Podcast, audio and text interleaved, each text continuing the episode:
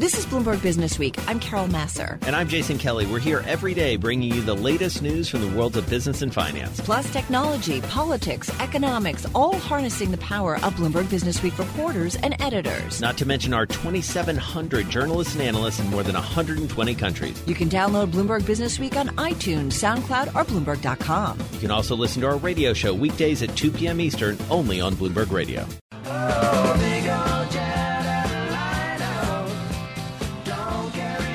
Talk a little bit about the aerospace industry, specifically Boeing, of course, who puts out a lot of big jet airliners. Uh, Boeing, by the way, shares are up about nine tenths of a percent as we speak.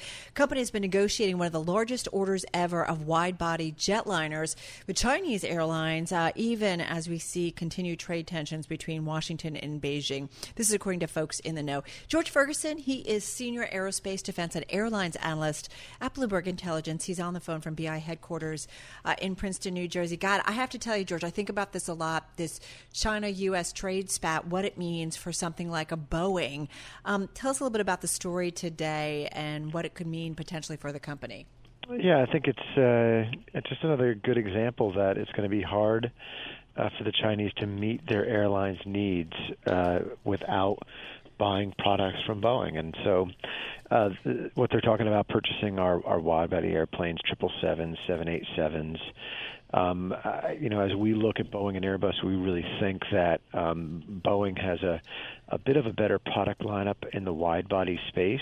Um, Airbus has sort of positioned their wide bodies a little bit differently. We see a lot of demand for the 787 Triple seven less so, but it's been a, it's been a very successful airplane for Boeing over the years. Now they're going to make it even bigger. It's probably the future of the largest airplane uh, in in the in the skies. You know, meaning you won't see four engine airplanes anymore. The triple seven will be the biggest uh, airplane you see sort of regularly flying between city pairs. Um, so we think it really speaks to the fact that if the Chinese airlines want to grow, and they want to grow internationally, and they want the best products, they're going to have a real hard time avoiding Boeing. So there's going to be a lot of uh, you know, there's going to be a lot of discussion about how they want to avoid purchases at Boeing in, in retaliation, but it's really hard to do. Yeah, so tell us why it, it's hard to do. I mean, just the importance both of the company as a supplier, but also the importance of China as, as a customer and China's own ambitions, right? Ultimately, that's what this is about.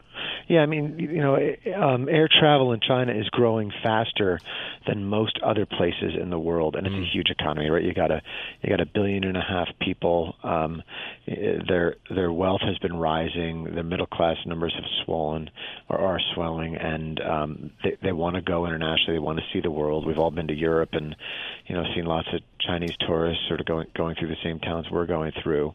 Um, you know, so so and the Chinese airlines want to carry the Chinese people, obviously intra China and outside of China, and so the airlines are growing, you know, at a very fast clip. You know, we we kind of see 10% growth plus for their air travel industry, and because of that, it makes them a really, really, really important customer if you're selling airplanes. George, you know what I think I try to figure out too is, you know, with this going on and with Boeing trying to get a deal, what does it potentially tell us about maybe U.S. China trade talks overall? That is this just another sign that China understands they've got to buy these planes probably from Boeing, right? It's Boeing or Airbus for the most part.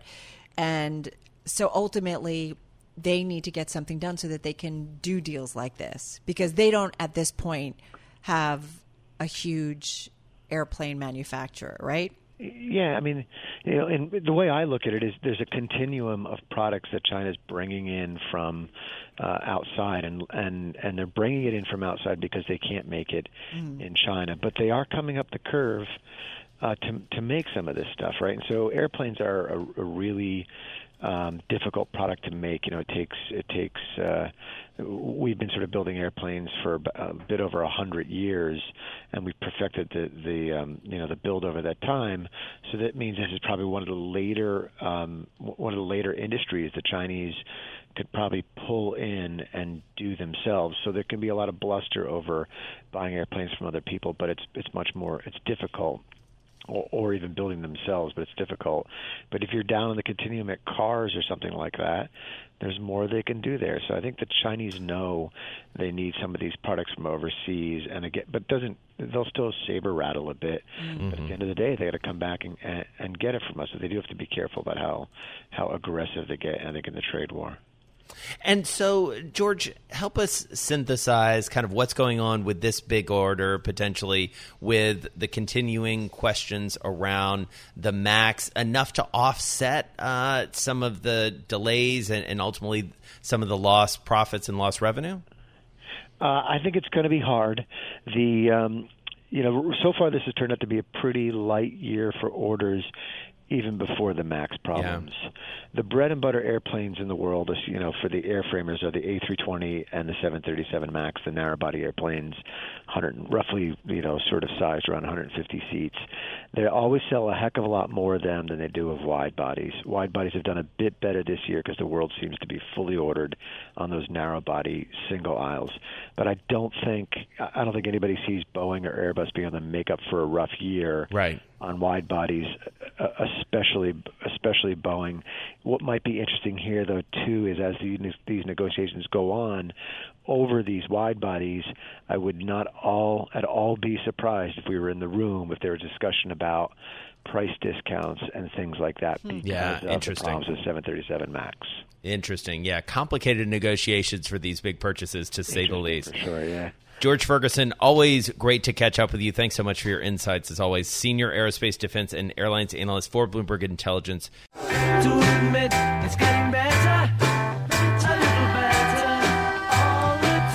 Let's turn now to the world of medicine and some breakthroughs coming when it comes to headaches, Carol. And we're talking about incredibly severe headaches in right. this case, cluster headaches.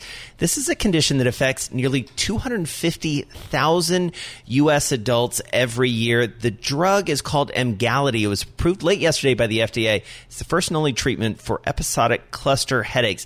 This is a drug that was approved previously for migraine treatment. Let's understand how we got here and what this may mean for people suffering from these conditions. Christi Shaw is the president of Lilly Biomedicine. She's based out in Indianapolis. She joins us on the phone today from the New York Stock Exchange. Christi, great to have you with Carol and myself. Thank you very much, Jason. So, this is a big deal. Uh, and I know that it's especially interesting because this is not an easily diagnosed condition. Tell us about cluster headaches. No, uh, it's a very devastating disease. Patients who have cluster headache say that they feel like uh, ice pick is stabbing them in the back of the eye. And the pain is so severe, they will do anything to try to get rid of it, banging their head against the wall, um, putting their head in a freezer while their loved ones watch on hopelessly. So uh, we're so excited for this community to be able to bring a medicine. Uh, Emgality, like you said, is the first and only treatment for episodic cluster headaches and reduces the frequency of the attacks.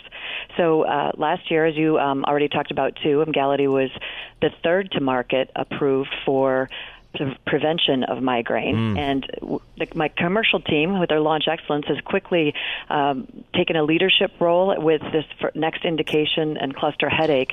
Um, and then later this year, we are hoping to see the approval of lasmiditan for the acute treatment of migraine. So, really building out a broad uh, migraine portfolio in a leadership position. Christi, you know what I think is interesting too is that this is the second approval, correct? And so I find it fascinating that, you know, you'll have an existing drug and I know this goes on, you know, often in the pharmaceutical industry, but you, you know, get approval with an existing drug a second approval or a third approval and a different designation. And I do always wonder about, you know, how much, whether it's Eli Lilly or another pharmaceutical companies, how often do you guys kind of go back and look at look at existing um, treatments to see, well, like, well, maybe something else, something's changed in the healthcare or medical landscape that maybe this could now apply and be a treatment for something else. Yes, that does. Uh, that happens a lot in uh, cancer and immunology, and we see with Emgality. The reason we studied it here is that the same mechanism responsible for migraine was also responsible for cluster headaches. So it's a CGRP protein. When overproduced, everybody has that, but when overproduced, it, it causes this kind of pain. Uh, so we really follow the science, and uh, if we, you know, know that uh, the science uh, leads to different diseases, that's that's how we get multiple indications. But typically, it's the same scientific pathway. Hmm. Well, and as you pointed out, Christi, you're going for approval for acute treatment. Right now, it's uh, preventative. Help us understand the, the difference there. How, what I obviously understand the difference between preventative and, and acute, but how is that a, a different approval? I just want to make sure I understand that. Sure, absolutely, Jason. It's um, so there's about 30 million patients living with migraine overall, mm-hmm. and there's six to seven of them that um, are eligible for preventive treatment. And the eligibility criteria is basically that you have more than four headaches a month, ah. and that's when you would be eligible for taking Emgality, um, a sh- uh, auto injector, once a month. The uh, acute treatment is another whole market of already today. There's about seven million patients on acute treatment therapies, um, but oh, there's, it's been over two decades since we've seen any innovation in uh, migraine, even though we've been studying it for over two decades. So it's a really uh, great time for people living with migraine, both those that have a lot of migraines per month, for they can take prevention, and for those who get less than four a month, can take an acute treatment when they have the attack. And then obviously this cluster headache indication brings it to a whole other level and really demonstrates the uh, effect Emgality can have in even the most severe patients. I am always curious too in this environment where we're so focused on the prices and cost of pharmaceuticals. Um, how expensive or what will be the cost for this treatment? Sure. So today, taking an injection monthly, the cost is $6,900 a year. We, uh, with this indication, it's given at the onset of the attacks, and you take it monthly until the attacks stop. Now, these attacks can last from 15 minutes to three hours, mm-hmm. and they can be every other day or up to eight times a day. But typically, it's just taken during uh, the time that they have these cluster attacks. And then the cost is um, milligram to milligram, the same as the indication that we already have. But the good news is that we, in working with the payers, we have over 80% of the payers covering the medicine so that patients can have access to it immediately. Right. Well, it's a really important drug, and we really appreciate you uh, giving us the time today, Christi Shaw. I know it's a busy day. Christi Shaw is the president of Lilly Biomedicine. She's based out in Indianapolis, joining us on the phone from the New York Stock Exchange. The drug is called Emgality, approved just yesterday for the treatment of cluster headache, a condition that sounds awful. Right. To be and honest. apparently it's more prevalent in men. I was reading about it too, and it typically is for people age 20 to 50, uh, 50 but it can happen I guess at any age, but it can happen also for weeks or months at a time well, where you're right. getting these, you know, headache, not a headache. Um, yeah, I just can't even imagine kind of living with that.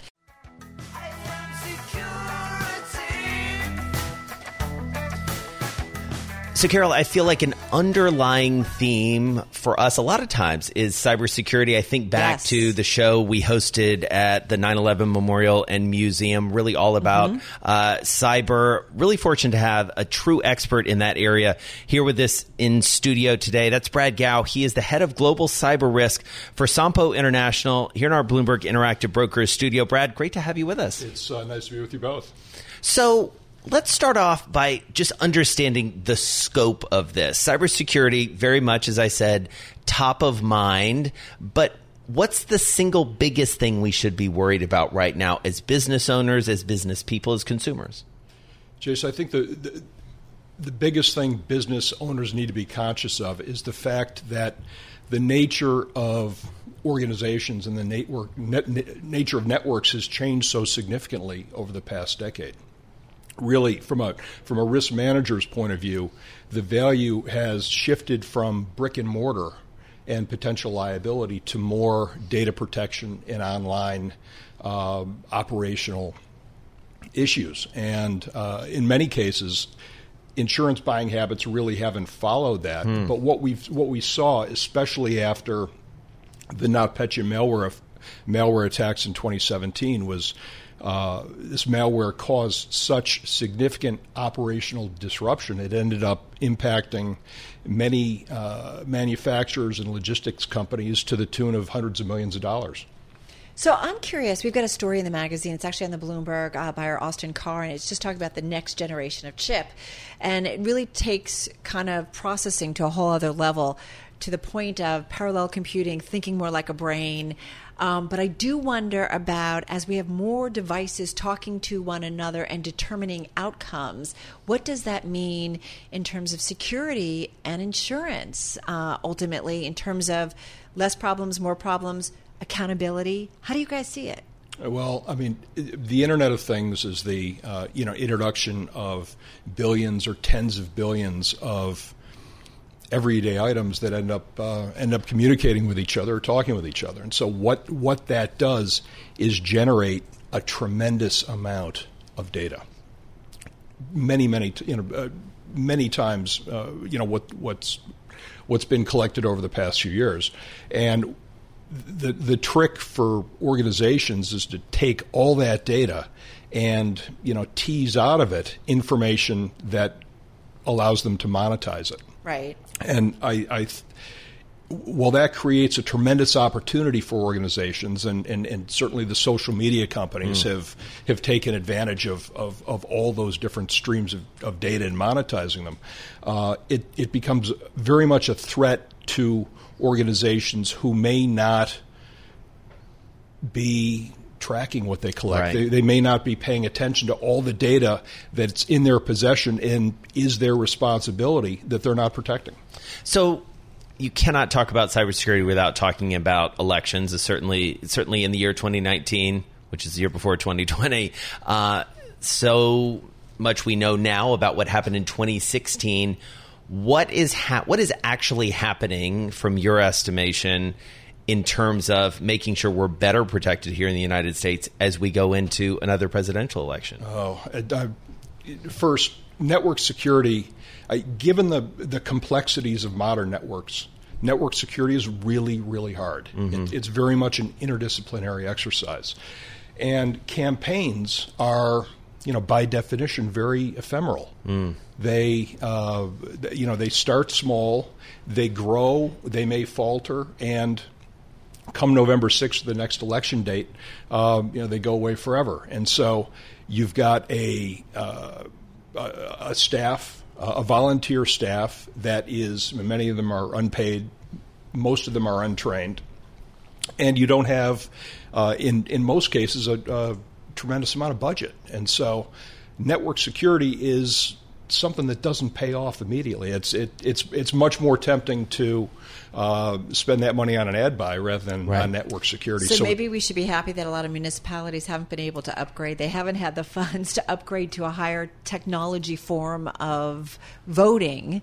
Right? I mean, some of them are still in their old systems, and that, in some ways, may be more secure potentially with the upcoming elections versus some of those machines, those voting machines that are more digital? Well, in, in terms of in terms of uh, adopting that voting technology, uh, you know, the, their inability with older networks not to be able to do that is, is, is, is, I think, I agree, it certainly helps everybody. But the challenges that we see with municipalities uh, and, and cities is that their IT plants are usually very, very old. Yeah. And so they're running Windows 2003, they're run, running Windows yeah. XP. Uh, you know, software that's that's no longer supported by the manufacturer, and so patches don't come out, and you have um, you, like these NSA tools that were released last year. Microsoft and others rushed out patches, but they didn't rush out patches for all of their older versions of software that a lot of these munis- municipalities are running, and so you see. Mm you know, like City of Baltimore suffering has been suffering for the past month from a, uh, a malware incident. You know, a lot of that stuff is caused by outdated, unpatched. So who's doing it right? out there. Like w- when you look at either a, a country or a government, a, a, city, a company, who are or an industry even, like who's got their arms around this the best? Jason, if I were to choose an industry, I'd, I'd have to select the financial services mm-hmm industry, not only because uh, they've been able to attract a lot of the top cybersecurity and network security, you know, expertise into their shops because they've got the money to, but and this can't be uh, you know discounted. They've been more heavily regulated right. over the past 15 years, and those regulations, they, you know, no one's been able to get away with not securing their networks. Right. So they were certainly well ahead of the game. They Compared had to, be though, right? Right. Because one little, you know, fallout, uh, and then kind of the whole system comes tumbling down. Uh, but it has created, right, this whole insurance industry, right, in terms of cybersecurity concerns. It's the cyber insurance market is has been the fastest growing segment of the commercial P&C market over the past decade. Wow, amazing. That's amazing. Surprising. Brad Gow is head of global cyber risk for Sompo International, joining us here in our Bloomberg Interactive Brokers studio. Certainly a topic we're going to be keeping an eye on. We certainly appreciate you stopping by.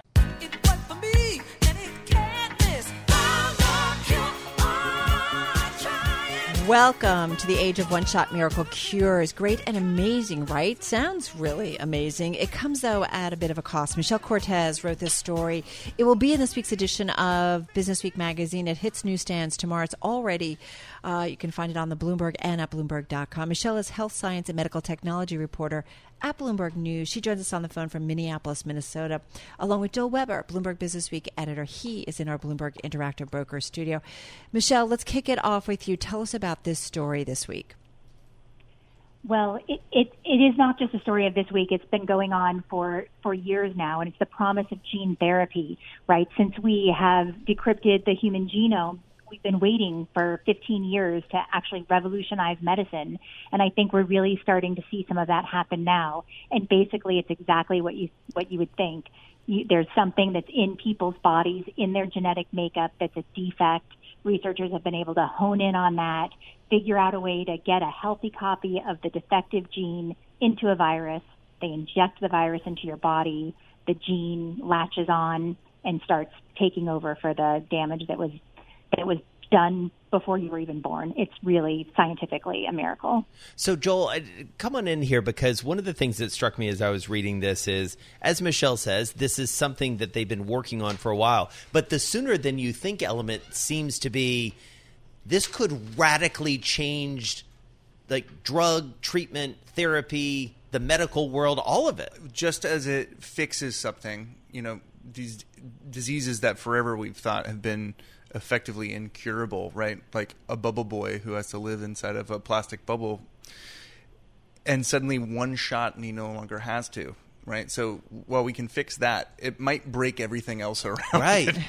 Yeah. How much do you think a miracle cure like that costs? You know, Uh, put a price tag on it.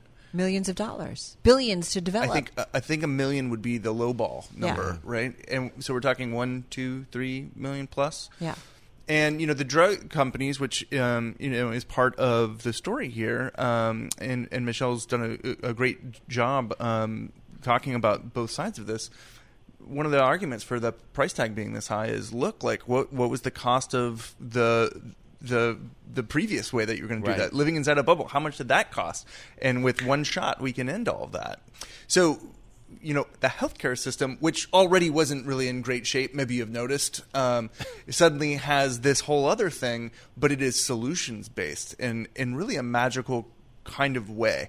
And I think we're just beginning to see how this is going to unfold because we've barely begun to see it in practice. Nor do we know what the side side effects of this is, are going to potentially be either. Well, and that's it. Like, let's talk a little bit about the cost, and that is, the, you know, one of the things is the side effects. Michelle, we don't know why is it a little bit more complicated uh, with this process and using gene therapy. Right. Well, it is side effects, and it's not just side effects. It's it's it's there's so much that we don't know about how gene therapies work. The like I said, it's implant it's something that that they're putting into your body, and they're doing it in kids. And these kids, they're going to grow. They're going to go through puberty. The women are maybe going to have kids of their own. You have no idea how all of these hormonal changes and life changes are going to affect what's happening in your body naturally. And we haven't, um, most of these have only been studied for a handful of years. So we have no idea whether there's going to be some interaction that can't be predicted. And the scary thing about that for patients and for families is that this is a permanent thing. It's not like you can just stop taking the drug and hopefully the side effects will, will wane or go away after time. Like this is, it's a done deal. Maybe some of these are implanted, they go into the liver and the liver cells turn over. So over time they might stop working. So if you're a child who has this this defect, right, that you can't protect yourself against infections, but you've been cured of it, and then all of a sudden, five, ten, twenty years down the road, all of a sudden you're getting sick all the time. Well, you have to remember maybe that gene therapy it bought you 10 or 20 years, but maybe not a lifetime. We have, we have no idea. We just don't Everyone know, right? We just don't know. Don't So- know. so we don't the know. Sooner than you Go ahead, Michelle. I just wanted to say the sooner than you think element here is is that it's been 15 years and we have our first approval that just came last month, but next year they're thinking 20 or 30 drugs. So it, the sooner than you think part is your entire life, your taxes might be changed by this, and that's going to happen before anyone, especially the healthcare system, is ready for it. And and what are the different diseases that um, w- we should expect that this th- these treatments w- are going to go after?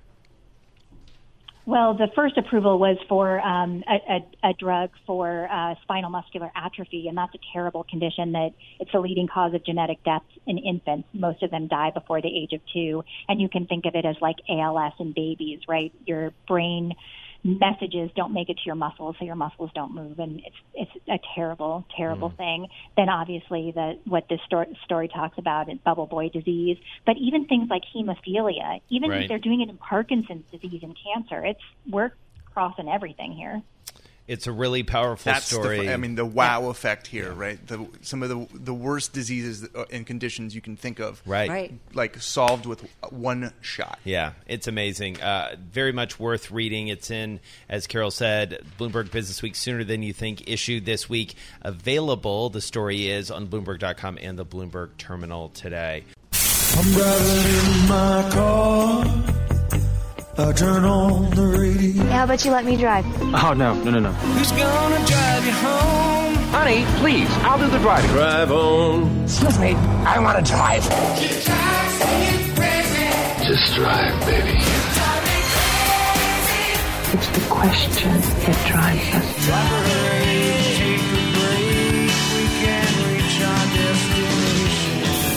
Is the drive to the close That funky music will drive us till the dawn. on Bloomberg Radio. It is time for the drive to the close on this Wednesday. Yana Barton is back with us, equity portfolio manager at Eaton Vance, uh, on the phone from Boston. Uh, nice to have you here with us. It's been a fascinating week. U.S. China trade front and center. Heard from a lot of Fed officials. We've also heard from Jay Powell, head of the uh, Federal Reserve, seeming to indicate that, you know, while not saying that he's willing to cut rates, seeming to indicate that he's willing to do so because to kind of counterbalance uh, some of the pressures on the market and the economy because of the trade tensions. Uh, Yana, how do you see it? Great to be back with you. There's been uh, certainly no no lack of uh, data coming our way, and I think. You know, as we have the intensity of the macro data coming at us, I think we need to take a pause and really focus on uh, micro or company specific fundamentals. And I think if I can ask your listeners to sort of start with a blank sheet of paper and draw a vertical line, uh, almost like a balance sheet of assets and liabilities. There are plenty of things that we are worried about for the right reasons. Obviously, trade tensions being at the center of that, uh, forcing uncertainty for investors and also business confidence, inverted yield curve, questions about economic growth. But on the flip side, on the asset side of the equation, you also have some good things that have been forgotten, and that is consumer, um, who's the backbone of this economy, remains strong with the confidence uh, being higher um, uh, month over month. Employment is strong, wages are strong, housing could potentially be turning with interest rates lower. Monetary policy is no no longer a, a, uh headwind. So all in all, I think there there certainly is a lot for us to uh, look through. But if one uh, takes a long-term posturing, as one should, with equities being a long-duration asset, I think there's a lot to like, especially with sentiment coming under pressure here as we sit here today. And uh, Yana, I know you are pretty heavily invested in the tech sector. Talk to us about what's going on there. A lot of headline risk, at least, feels like it's coming through the markets, but help us understand the conviction level around some of the big tech names. I'm thinking Amazon, I'm thinking Alphabet, I'm thinking Salesforce, et cetera, Facebook. Yeah, that's fair, Jason. And I think, you know, if you think about the information technology space, and again, as growth investors in our focused growth strategy at Eaton Vance, we certainly have exposure to what we call secular growth stories. And these are investment opportunities that are really underpinned by long term secular trends that are here to stay for years, not just over the quarter. And many of the names that you mentioned are sort of at, at the forefront of uh, what we believe is a disruption that's taken place cloud computing, um, Amazon as it relates to e commerce and cloud computing, uh, Facebook and Google as it relates to ad search and autonomous vehicles and others. Salesforce, again, cloud computing, and, and so forth. But that being said, the regulatory um, uh, pressures are um, certainly not something we're dismissive of. Um, I guess, again, as we take a step uh, back and we understand that those might pressure the multiples in the stock, in a world that is still starved for growth, there are not a lot of companies that are growing top line in excess of 20%. And all of the ones that I mentioned are within that very top tier of echelon of companies that can sustainably continue to grow their top line because of these long term disruptive um, tailwinds. So again, short term, um, some uncertainty, obviously, as all of this sifts through, but longer term, uh, you know, they continue to be core holdings for us. But, you know, so we had one guest, and this is a story that was, I think, the most read in the past 60 minutes. And this has to do with um, a tech fund manager, or global money manager, I should say, managing about $442 billion, and coming out and telling Bloomberg TV, we're talking about Seema Shah over at uh, Principal Global Investors, and she's basically saying we're seeing a top. Uh, she says the great times for technology are probably behind us now. You don't see it that way. I mean, Amazon, Alphabet are your top, I think, one and two are among your top holdings. Facebook's up there as well. Salesforce is in there. We know we got earnings from that company this week. Um, you don't see it that way. I don't. Only listen. We are in an interesting time in the market, and I think uh, the safety trade is really not safe. And what I mean by that, if you counter um, information technology space and disruption that's taken place there, Amazon is actually um, not in, in, in the tech space, as you know, it's in um, consumer discretionary. Many other names like Google and others are actually within communication services space. And I look at the valuation of those companies relative to valuations of something like REITs Utes um, and other safe um, safety uh, safer bets, and they are trading at a premium. So if we are worried about multiple compression, if we are worried about sort of uncertainty as it relates to regulation or potential um, implication to the business model. I, I, you know, these companies still have growth. You know, you, you and I can talk about how much you're willing to pay for that growth.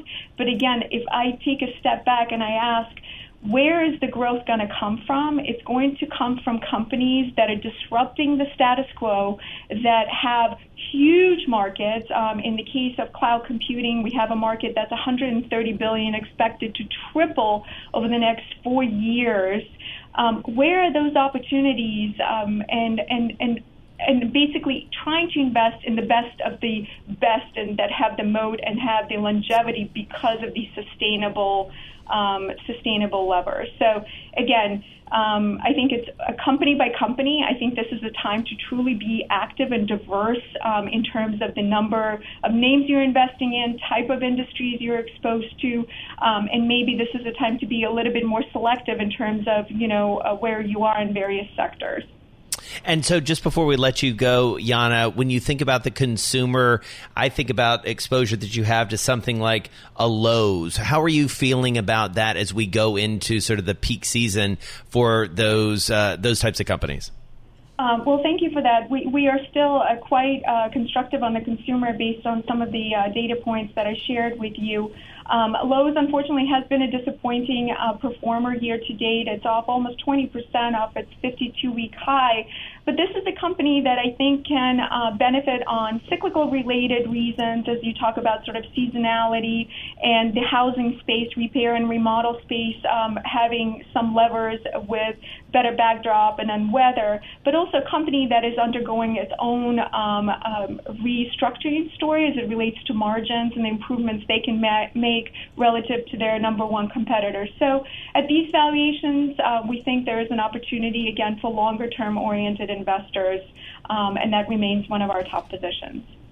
All right, Yana Barton, thank you so much. Really appreciate your time today. Equity Portfolio Manager at Eaton Vance, joining us on the phone from Boston. Thanks for listening to Bloomberg Business Week. You can subscribe to the podcast on iTunes, SoundCloud, or Bloomberg.com. You can also listen to our radio show every weekday at 2 p.m. Eastern, only on Bloomberg Radio.